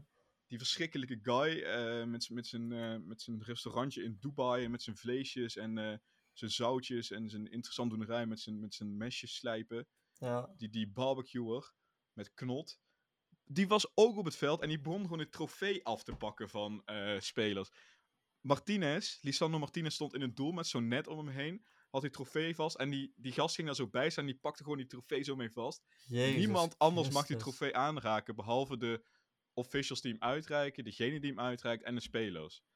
En de spelers die hem aan familie en zo geven. En hij, hij gooide zichzelf daar helemaal bij. Wat, en op een gegeven moment ging hij ook zo naar Messi. En tikte die Messi op de rug of foto en wilde die... En Messi zag echt, kijk, doe eens even normaal gewoon. Ga gewoon vlees braden of zo. Ja. Ga weg. We, hebben, we maken echt in de wereld de verkeerde mensen beroemd. Uh, maar zouden die mensen nou echt niet doorhebben dat ze gewoon een PR-stunt voor Infantino zijn? Want het gedachtegang is duidelijk. Hè? Infantino wil gewoon aan de wereld laten zien: kijk eens wat voor coole vrienden ik heb. Ja. En dat is de reden dat ze daar zitten. Oh, ik vind dat zo, zo triest. Ik vind het ook gewoon een be- beetje zielig dat dat je vrienden dan moeten zijn. Hè? Ja, maar het gaat bedoel, zo als- slecht met je, in die zin, sociaal gezien, dat iedereen denkt, ja, gozer, je bent zo raar. En dan, ga je, dan word je maar vrienden met, met, die, met die barbecuer. Mhm. Die gozer die met de kerst alleen maar gaat gourmetten. Ja, ga weg. Oh man, ik heb me daar zo gruwelijk al aan geërgerd. Als je iemand als Elon Musk, die dus blijkbaar een penalty, een doodnormale penalty, een fantastic goal vindt. eh, ja, maar die en- noemt voetbal waarschijnlijk ook sokker, hè? Dus ja. Ja, ja, waarschijnlijk wel. Maar het is, eh, het is voor witte Zuid-Afrikanen vaak sowieso al not done om voetbal leuk te vinden. En eh, Elon Musk heeft duidelijk niks met voetbal. Ehm, dat, dan zal hij toch zelf, ja, ik schat Elon Musk niet hoog in, maar dan zal hij toch zelf ook wel denken van, goh, ik zit hier niet omdat mensen dachten van, goh, Elon Musk die zal wel, eh, dat zal wel zijn droom zijn om een keer naar de WK-finale te gaan. Dus hij zal toch wel denken van, Gianni Infantino wil gewoon graag met mij in beeld gebracht worden. En ik denk dat eh, hij vooral op de tribune heeft zitten praten over Twitter en over eh, al die dingen die daarom gebeuren. Ja, Eh, dat kan, het schijnt ook dat, dat, dat mensen dat gehoord hebben, die daar in de buurt hebben gestaan. Ehm, en tijdens die WK-finale maakte Twitter die policy bekend dat je andere social media niet meer mocht promoten. ja. En dat was alle, ja, de- de- en ja, en, ja, en hij staat Ja, er. en trouwens ook dat dat account wat zijn privéjet eh volgt, dat er afgegooid is, want dan weten mensen waar hij is. En dan gaat hij daarna zo van, ja, ik zit in het stadion bij de WK waar ik ben. finale. Ja, sorry hoor. Ja. Wat, waar zijn die huurmoordenaars die jou dood willen hebben opeens naartoe, Eh, Musk? echt Maar bizar. goed, Ik denk dat, los ik denk dat die- hij heel graag, gewoon nog heel graag naar van zo gro- zulke grote podiums gaat. Nou ja, vorige week deed hij dat bij die eh komiek. ja, Daar werd hij uitge... eh, werd er boel geroepen en ja hij werd uitgejouwd. Ja. Uitgejouwd, juist, dat woord zocht ik. In zo'n WK-stadion weet hij, dat ga, kan dan niet gebeuren. Maar kan evengoed wel het gezicht zijn. Maar kan Ja. niet uitgejoeld worden. Dus eh, dat is gewoon iets veiliger of zo. En dat, dat is waarom zulke types daar dan naartoe gaan. Ja. Maar Macron, kun je, dat, kun je dat eens verklaren? Waarom? Ja, de Franse daar? regering heeft een heel erg twijfelachtige band met de Qatarese regering. Dat zal er ongetwijfeld iets mee te maken hebben. Ik bedoel, je weet, ken je dat verhaal van hoe Platini uiteindelijk voor dit eh, WK gestemd heeft? Hij werd destijds door de Franse president, dat was toen Nicolas Sarkozy, uitgenodigd voor een etentje. En, ehm, eh, want Platini was eigenlijk van plan om op de Verenigde Staten te stemmen. Ehm, maar toen waren er, was opeens een hele Qatarese delegatie bij dat etentje. En volgens Platini werd soort van met subtekst aan hem duidelijk gemaakt tijdens dat etentje dat het Frankrijk wel goed uit zou komen als, eh, als ehm, Platini voor Qatar zou stemmen op dat, eh, bij die stemming voor dat WK. En hetzelfde gebeurde eigenlijk voorafgaand aan dit toernooi, want de Franse bond was een van de acht One Love bonden die die band wilden gaan dragen. Maar toen, een week voor het toernooi, begon Noël Le Gay, de, de bondsvoorzitter van Frankrijk, opeens zeggen van ja, nee, het moet eigenlijk alleen maar over voetbal gaan. Hij, hij kreeg opeens, hij krabbelde opeens terug. En toen begon Joris tussen van nee, ja, ik volg de lijn van de bond. En zo. Dus er gebeuren rare dingen tussen die twee landen. ehm, en eh, eh, ja, dat een neoliberaal Macron daar vrolijk aan meedoet. Dat hij ook twee keer op en neer gevlogen is eh, voor de halve finale en de finale. Is, het is een totaal gênante vertoning. Ja, en dan vervolgens daar in dat rijtje staan. Heeft dit tot twee keer toe ook met eh, Mbappé willen proberen te praten. Ja, Kylian Mbappé keek hem niet eens aan. En drie keer trouwens zelfs, want op het veld ging hij er ook nog naartoe. ja. Terwijl Mbappé toen op het veld zat. Eh, dus hij heeft tot drie keer toe proberen gesprek te voeren. Ja, hoe Hij werd ook nog geïnterviewd achteraf. Ja, Frank, de selectie heeft ons trots gemaakt. Ik denk van, wauw, hot take, man. Nou ja, maar goed, los van al die, van al die hoogwaardigheidsbekleders, er is eigenlijk iets heel raars gebeurd bij die. Of ja, is het nog raar te noemen? Oké, ik zal uitleggen. Voorafgaand was het idee dat een bekende popgroep, ze wilden niet bekendmaken welke bekende popgroep, zou spelen tijdens de prijsuitreiking. En er zou ook een biertje gedronken kunnen worden eh, hier en daar. Dat werd ook vooraf beloofd door de FIFA. Ehm, tot minder dan een dag van tevoren opeens het hele draaiboek veranderd werd. Ehm, bier zou niet meer geschonken worden. En de Black Eyed Peas, dat bleek die groep te zijn, die waren afgezegd. Die waren dus voor niks naar Qatar gekomen. In plaats daarvan, 18 december is de nationale feestdag van Qatar. Daarom werd de finale ook eigenlijk op die dag gezet. In plaats daarvan zou er een parade ter ere van de emir komen na de wedstrijd. Met eh, de winnende ploeg. En daarvan heeft Argentinië gezegd: jullie, krijgen, jullie kunnen de tering krijgen. Dat gaan we echt niet doen. Vlak na die, eh, vlak na die finale een beetje PR lopen maken voor, eh, voor de Qatarese regering. Maar dus dat hele plan, dat hele feest wat de FIFA had, is vlak voor de finale toch weer van tafel geveegd. En toen de vibe die de, het, de- dat draaiboek wordt doorgegeven aan de media, de vibe die de media daarvan kregen, was dat de FIFA zoiets had van ja, we weten eigenlijk niet zo goed wat er gaat gebeuren. En dat zegt wel genoeg over wiens idee het was om dat hele plan last minute om te gooien. Nou ja, het is altijd beter als de Black Eyed Peas niet optreden. Z- Zeker, dat, daar ben ik wel met je eens. Maar Maar, maar ehm, je had toch ook gewoon die gozer nog die, die muziek daarvoor heeft gemaakt? Eh, ja, Die, ene- maar die was dan ook niet aanwezig. nee, er, wa- was er überhaupt een afsluitingsceremonie? Ja, ik heb dan, ja, dat volgens mij niet. Of je hebt dat niet helemaal in beeld gezien, want ze zijn natuurlijk best wel in de NOS-studio geweest. Ja, Dus ik heb dat, dat stukje heb ik een beetje gemist. Maar ik heb die hele gozer met, met dat liedje heb ik gewoon niet meer gezien. Niet meer gehoord, nee, niet nee, meer gezien. ik ook niet. Maar was dat dat nummer World Cup? Was ja, dat ja, dat nummer? een Ja, kijk, dat hoor je een paar keer. Maar verder niet heel erg aanwezig wat dat betreft. Ja, dat was wel de bedoeling dat, er veel meer, eh, dat het veel meer op een normaal WK zou lijken. Maar Qatar heeft. Kijk, ik wil het niet voor de FIFA opnemen, maar ik heb wel het idee dat ze keihard gechanteerd zijn. Ja, eh, door ja. de Qatarese overheid. Nou ja, op heel veel Infantino is manieren. in ieder geval gechanteerd. Ja. Eh, die, ja, dat... Ik kan me wel voorstellen dat er bij de FIFA ontzettend veel chagrijn heerst over de manier waarop de regering van Qatar heeft aangegaan. Ze hebben allemaal afspraken gemaakt van tevoren. We hebben een sponsorcontract met Budweiser, dus er moet alcohol geschonken kunnen worden in de stadions. Ja, nee, is prima. Oh, eh, teams willen One Love band gaan dragen. Ja, nou, oké, prima. En dan, dat Qatar heeft dus expres elke keer op het moment dat je eigenlijk niet meer iets anders kan verzinnen, er een dikke rode streep doorheen gezet door al die dingen die ze niet leuk vonden. Tot en met de afsluitingsceremonie aan toe. En dat is toch wel. Te kijk, als ik over een paar jaar terugdenk aan dit WK, ga ik toch echt eerder aan dat soort dingen denken dan aan Ja, die dat ik dus fantastische finale die we gehad hebben. En Ja. dat maakt dat het voor mij niet het beste WK aller tijden was. Eh, overigens krijgt Argentinië nu die eh, miljoenen liters aan bier eh, van But, hè? Die Ja, hebben toen gezegd. Daar kunnen ze wel wat mee. In, Ja, in daar kunnen ze nu wel mee. Die gaat, dat gaat al op.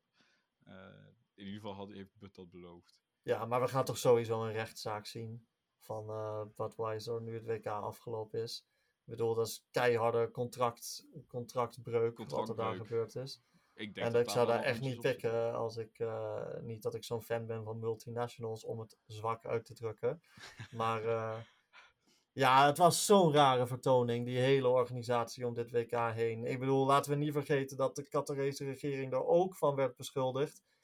Eh, de Iraanse geheime diensten te helpen met het opsporen van dissidenten op de tribunes. Hè, wat eigenlijk heel ernstig is als dat echt is, als dat echt zo is. Nou, mensen met regenboogprularia die uit de stadions geweerd werden. Ehm, je hebt het hele gedoe gehad met ehm, eh, hè, hoeveel doden zijn er nou gevallen in de bouw voor deze, eh, in de bouw van de, dan dat ze dan tijdens het toernooi, ja. als het al bezig is en iedereen daar niet meer op aan het letten is, dan schroeven ze het opeens gigantisch op, dat aantal. Ja, Ja, het was echt wel, het was echt heel erg. En ehm, eh, voor mij is opwinding over wat er op het veld gebeurt meer een, een, iets wat ik in het moment voel. Maar boosheid en chagrijn over een evenement als geheel is wel iets dat bij mij wat langer blijft hangen. Eh, en ik, ik merk wel dat dat gevoel zo langzaam aan de overhand begint te nemen nu het WK twee ik, dagen ik, voorbij is. ik ben ook heel blij dat Nederland geen wereldkampioen is geworden. Achteraf wel, ja. Ja. ik ben heel blij voor Argentinië en voor Messi. Maar dat is meer omdat ik daar me niet schuldig aan hoef te voelen, zeg maar. Nee, Eh, hoe dat ook klinkt. En, en dat overs ja, daarover wordt dat minder overschaduwd. En hier heb ik zoiets van, nou, dan heb ik liever dat Nederland geen wereldkampioen eh, wordt. Ja, tegelijkertijd was het voor Qatar natuurlijk prachtig dat Frankrijk en Argentinië de finale speelden. Beter kon het niet, want ik bedoel, de twee supersterren worden betaald door Qatar en, enzovoort enzovoort. Ja, Dus maar goed, op dat gebied kunnen we ons troosten met het feit dat Qatar het allerslechtste gastland in de WK-geschiedenis was. Echt ook het, met afstand het zwakste team op dit toernooi. Ehm, en eh, daar, nou, daar hebben we in elk geval een beetje leedvermaak uit gehaald. Maar ehm, ja, dit is. En, en hoe vind je dan dat de NOS, die toch vooraf beloofd hebben dat ze er veel. dat ze echt een zo- zo gebalanceerd mogelijk verslag zouden doen van dit toernooi. Hoe vind je dat zij dat gedaan hebben? Ehm, nou ja, er is nu natuurlijk heel veel te zeggen over NOS Sport. Want dat nieuws kwam afgelopen weekend naar buiten ja, natuurlijk. Dat daar ook misstanden zijn qua grensoverschrijdend gedrag. Eh, laten we daar niet te veel op ingaan, want dat is gewoon afwachten. Ehm, ik zet daar toch wel mijn vraagtekens bij. Ehm, Kees Jonkind heeft verschillende eh, reportages gemaakt. Maar in mijn geheugen staat er maar eentje die echt over die situatie Nou, ging. dat dus. Kees Jonkind had allemaal van die soort zomercolumn-achtige ja, reportages. Leuk, die kamelenrace, maar er, er gebeuren heel ernstige dingen. En het is niet alsof je het niet kan challengen, want er zijn buitenlandse journalisten, met name Duitse en Amerikaanse journalisten en Scandinavische, die dus echt wel gewoon eh, verhalen hebben gevonden daar in Qatar, die, de, die toch die enorme misstanden. eh, Ja, en weet je wat ik, wat, ik, wat ik zo jammer aan vind? Ehm, ik moest er toen wel om lachen, maar achteraf denk ik, ja, hmm. Van der Vaart, die was daar die eerste week en die kwam terug en die zat toen in de studio bij Shoot van Rams en die zei, ja, ja, was wel lekker eigenlijk, eh, bedankt voor de vakantie. Dan denk ik, als NOS zijn, en laat je zulke personen komen naar Qatar, eh, daarna ook nog Pierre van Hooijdonk en eh, Leonne Stendler, zet zo'n, ga met zo'n persoon een reportage maken, want dat zijn de gezichten, zeg maar. Kees Jonker is geen gezicht. nee, ja. Ehm, maar een Klopt. van der Vaart is wel een gezicht. Dan zou je zeggen, ga met zo- zo'n personen... Daar moet je natuurlijk wel voor openstaan, maar anders moet je ze gewoon niet laten komen. Zeg je, "Ja, je mag komen, maar Ja. we gaan wel een reportage maken. Ga met zo'n personen zo'n eh, zo'n wijk in. Of zo'n zo'n stadion, waar, eh, zo'n cricketstadion waar al die eh, arbeidsmigranten het WK zitten te kijken. laat zo'n persoon mensen interviewen. Want dan breng je het veel meer de wereld in met, met zo'n gezicht erbij. Ja. En dan, dan maak je het behapbaarder of zo, denk ik. Ik Maar moest even besmuikt lachen, omdat ik me voorstelde dat Joep Schreuder midden in zo'n barak met allemaal van die eh gastarbeiders stond. En dan zei van, ja, je ziet ze eigenlijk niet, die gastarbeiders. dat is heel flauw. Ja, nee, ik zie, flauw. ze, eigenlijk- ik zie ze eigenlijk eh, helemaal niet. eh, onze Jason Bourne, Joep Schreuder. Maar dat mis ik een beetje. Op een gegeven moment heb je Touzani daar ook. En die is daar voor, de, voor, de, voor Marokko. Marokko zover komt, snap ik. Maar ook dat is zo'n groot gezicht. Ga met zo iemand Ja. eh, n- naar zo'n naar die de woningen toe van die arbeidsmigranten. Ja, naar waar En daar mag je natuurlijk niet naartoe van de regering. Hè? Dus er is wel een, wel een uitdaging in. Maar daar vond ik de NOS ook nogal eh eh, complacent in. Zo van, oh ja, nee, het is eigenlijk allemaal goed geregeld. En je ziet eigenlijk helemaal niet die... eh Nee. je van, nee, ja, je gevolgd wordt? Nee, helemaal niet. Nee, daar hangen 13.000 camera's. precies. Je, je ziet het niet omdat ze willen dat je het niet ziet. En dan misschien moet ik de, praten wij er veel, veel te makkelijk over, want ik ben, wij zijn er niet geweest. Maar ik vond dat zo'n rare opmerking. Dat werd toen in die po- voetbal- voetbalpodcast gevraagd inderdaad aan Kees Jonkind. Van, hey, voel je dat? Heb je het idee dat je gevolgd wordt op het moment dat je aan het werk bent? Nee, nee, nee, eigenlijk helemaal niet. Eh, Nee, gaat eigenlijk wel prima. En dat, volgens mij hebben we daar de Deense televisie aan te danken, want die hebben het eerste eh akkefietje gehad en nou was daar niets meer aan de hand. Nee, ja. ja, inderdaad, omdat er meer dan 13.000 camera's hangen die stuk voor stukje in de gaten houden. Precies weet waar jij bent, waar jij loopt, wanneer je naar bed gaat. Dus ja, dat, ja ze gingen echt, daar gaan ze echt volledig aan voorbij. En eh, ook Tom Egbers, die van begin tot het eind daar is geweest. Ja, En klopt. daar eigenlijk alleen was om eh, op het veld te staan, of naast het veld eigenlijk, op het moment dat Nederland moest voetballen. Heeft volgens mij niets anders Ja, gedaan dan nee, dat. die heeft dus gewoon toeschouwer geweest zodra Nederland eruit lag. Maar Dus die die, had toch ook een reportage kunnen maken? Ja, en ju- juist hij, ik bedoel, hij heeft die reportage in Engeland gemaakt voor eh, de NPO. Die kan dat toch ook? Die, kan, die is ook meer in gezicht. Die kan toch gewoon met een cameraman lek, ja, dat, dat gaan doen. Dat, ja, en dan zal hij zelf waarschijnlijk zeggen, ja, maar ik ben sportjournalist. Ik van, ja, maar ik zou zelf zeggen, dit hoort bij sport. ja, dit is sport. Want als jij sportjournalist bent, dan ben je net zo goed. Dan gaat het niet alleen om sport, maar ook al die dingen die daarbij komen kijken. Je zit ook, ook elke zondag in die studio voetbal eh, eh, kantine eh, te discussiëren over.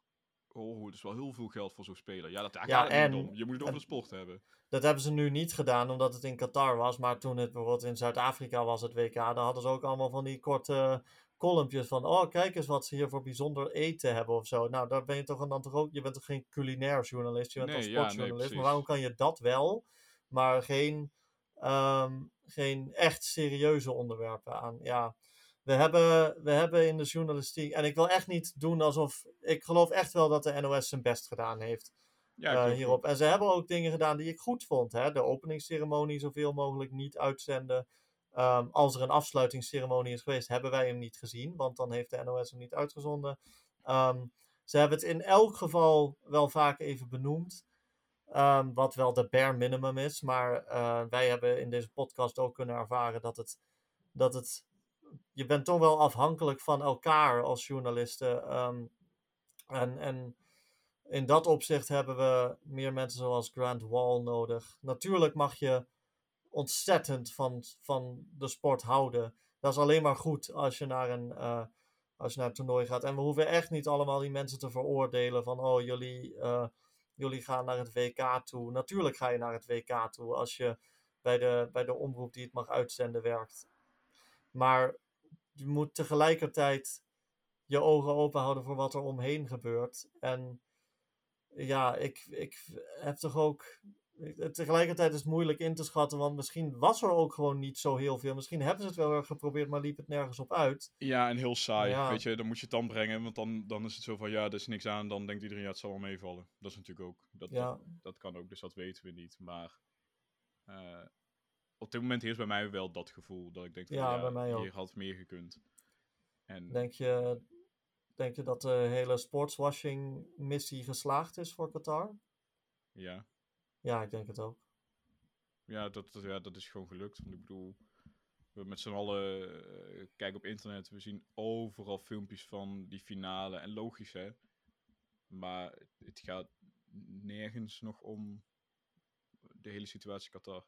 Maar ik moet toch wel nog zien hoeveel effect het nou heeft op de toeristenindustrie van Qatar. Ja, dat En al helemaal of ze dat de Olympische Spelen toegewezen gaan krijgen, dat zou mij toch wel van mijn stoel laten vallen van verbazing als dat eh, gebeurt.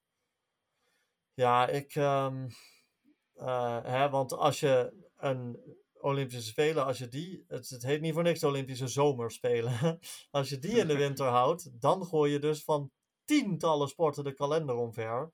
Dus dat zou nog een veel grotere. Ik denk dat inderdaad daarom niet zou gebeuren, want dan klopt het Ja. seizoen niet meer van die sporters. Die hebben natuurlijk, dat zijn echt seizoenssporters, dus die, Ja. die, dat, dat bestaat niet, zeg maar. Net zoals het schaatsen, dat, dat zijn specifieke maanden en de rest van het jaar trainen die gewoon, maar er zijn er geen wedstrijden.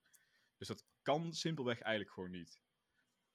Maar ja, nou, je- daar, ik hoop het maar. Het, eh, ze krijgen in elk geval de Azië. Cup volgend jaar. En eh, dan mogen ze het weer laten zien. Maar in Azië hebben ze volgens mij hun reputatie al lang en breed bevestigd. Dus dat, het is, wordt vooral interessant om te kijken eh, om een soort, ja, als een soort graadmeter van hoe, hoe, zij de, hoe is de situatie er nou echt op vooruit gegaan. Maar zoals we in onze special over dit onderwerp ook eigenlijk wel voorspeld hadden. ehm, en geconstateerd eigenlijk meer. Het is ook, het is ook wel zo, die heel cynische take van zonder dit WK was de, de arbeidssituatie in Qatar een stuk slechter geweest. Maar ehm, eh, zonder dit WK waren er ook veel minder mensenrechten schendingen geweest in Qatar. Dus is dat dan een, een eerlijke prijs? Nou ja, dat hangt er heel erg vanaf wat er in de toekomst gaat gebeuren, lijkt mij zo. En ehm, als ik zie hoe, hoe arrogant en eh, ja, gewoon hoe arrogant ze zich nog steeds opstellen over thema's als vrouwenrechten en LHBTI-rechten, dan ehm, ben ik eerder sceptisch dan hoopvol. ik hoop tegelijkertijd ook heel erg dat eh, er toch nog journalisten zijn die het oog hierop houden. En nu proberen in kaart te brengen hoe de, eh, het afbreken van zulke stadions gaat. Het afbreken van dat eh, supportersdorp. Ja, Ehm, het verplaatsen van dat eh 974-stadion. Of 947, in ieder geval dat containerstadion. Er, er gaat nu nog zoveel werk verricht moeten worden. het halveren van alle andere stadions. Ja, dus. eh, en wat. Ik zit niet in de bouw, maar afbreken lijkt me altijd nog net wat gevaarlijker dan Ja. opbouwen. Eh, dus ja, ik hoop echt dat dat wel nog steeds in de gaten wordt gehouden en in kaart gebracht kan worden. Maar ja, daar kun je je vraagtekens bij zetten.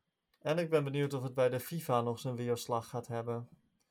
Kijk, het is puur mijn, mijn, mijn vermoeden dat, ze, ehm, dat er wel wat frustraties heersen bij de Wereldvoetbalbond over hoe dit allemaal verlopen is. Ik ben sowieso benieuwd of Infantino nog steeds, heeft die echt voor altijd in Qatar blijft wonen. Ehm, nou, die man kan ik helemaal niet inschatten. Dus eh, dat is gewoon afwachten. Dat komt zijn eigen vrouw nog- niet eens. Nee, nee, nee. Als we of de sponsoren nog eh, juridisch iets ehm, gaan doen. En wat je hier ook van gaat merken bij de toewijzing van toekomstige toernooien. Ik hoop heel veel. Ja, maar ja, kijk, we, ik heb het al heel vaak gezegd. Saoedi-Arabië heeft zich samen met Griekenland en Egypte kandidaat gesteld voor 2030. Althans, dat is nog niet officieel, maar ze, ze, ze hebben dat plan wel. Het vlucht is Ja. begonnen. Zeker. En als nou, als nou het merendeel van de landen zoiets heeft van... Oh, weet je, Qatar nog, dat was eigenlijk een fantastisch WK. Omdat we toen die mooie finale hadden. Ja, dan, dan eh, begint mijn liefde voor de sport wel een beetje daaronder te lijden, hoor. Ja, ik hoop eh, dat het Uruguay wordt. Ja, Uruguay, Argentinië, Paraguay en Chili, hè, voor de duidelijkheid. Half. Zuid-Amerika, ja. Lijkt me leuker. Goed, ehm, We moeten jou zo bedanken onderhand voor de- dus, ja, ja... ik wil jou gewoon bedanken voor de afgelopen weken. Afgelopen vier weken. Ja, nou ja, misschien wel vijf. Vijf zelfs. Ja, nee, jij ook. Het, heeft, was een leuke, leuke invulling van deze periode. Ja, en dat maakte ook het iets draagzamer om gewoon al, alle wedstrijden maar te kijken. Hè. Dat nou, daar heb ik nooit moeite mee. is eh, iets, eh, nou ja, kun je het iets meer verantwoorden voor jezelf. Maar ja, nu ga ik het WK dat. ja, oké, nu zou ik er wel moeite mee hebben gehad, ja, vanwege... Ja. Ja, toch, ja dan is het anders, ja. Ja, En eh nou, 22 afleveringen, inclusief deze regulier opgenomen, die drie specials. Eh 25 afleveringen in totaal. Ik best hoop dat we een beetje een, eh, eh, ja, volgens mij ook wel. Maar Ja. dat we vooral gewoon goed in kaart hebben kunnen brengen. En dat we het zowel voetbaltechnisch, dat weet ik wel, maar ook dat we eh, Qatar en die arbeidsmigranten daar enigszins recht toe hebben gedaan. Dat hoop ik ook. Hartstikke bedankt aan de luisteraars en bedankt voor de leuke complimenten en, en opmerkingen Ja, die we Zeker. gekregen hebben afgelopen tijd. En eh, dat heeft me heel erg gemotiveerd. En ehm, nou ja, misschien zijn we ooit nog terug, maar dat, dat horen jullie dan wel. Zoals we al zeiden, de toekomst wil je soms gewoon niet weten. Ja, Nogmaals dank en inderdaad dank voor het luisteren. Jij dank voor je tijd, altijd Roeland. veel plezier met het WK eh, darts. Fijne dat is toch- feestdagen. Dat valt me nu toe wel tegen. Oké, oké. eh, Het weegt niet op tegen het voetbal. Misschien moet ik maar gewoon heel Holland Bakt gaan kijken. Ja, dat zou ik je wel aanraden, ja. Ga ik dat doen. Eh, nou, voor de laatste keer doei en eh, tot ooit. Doei doei.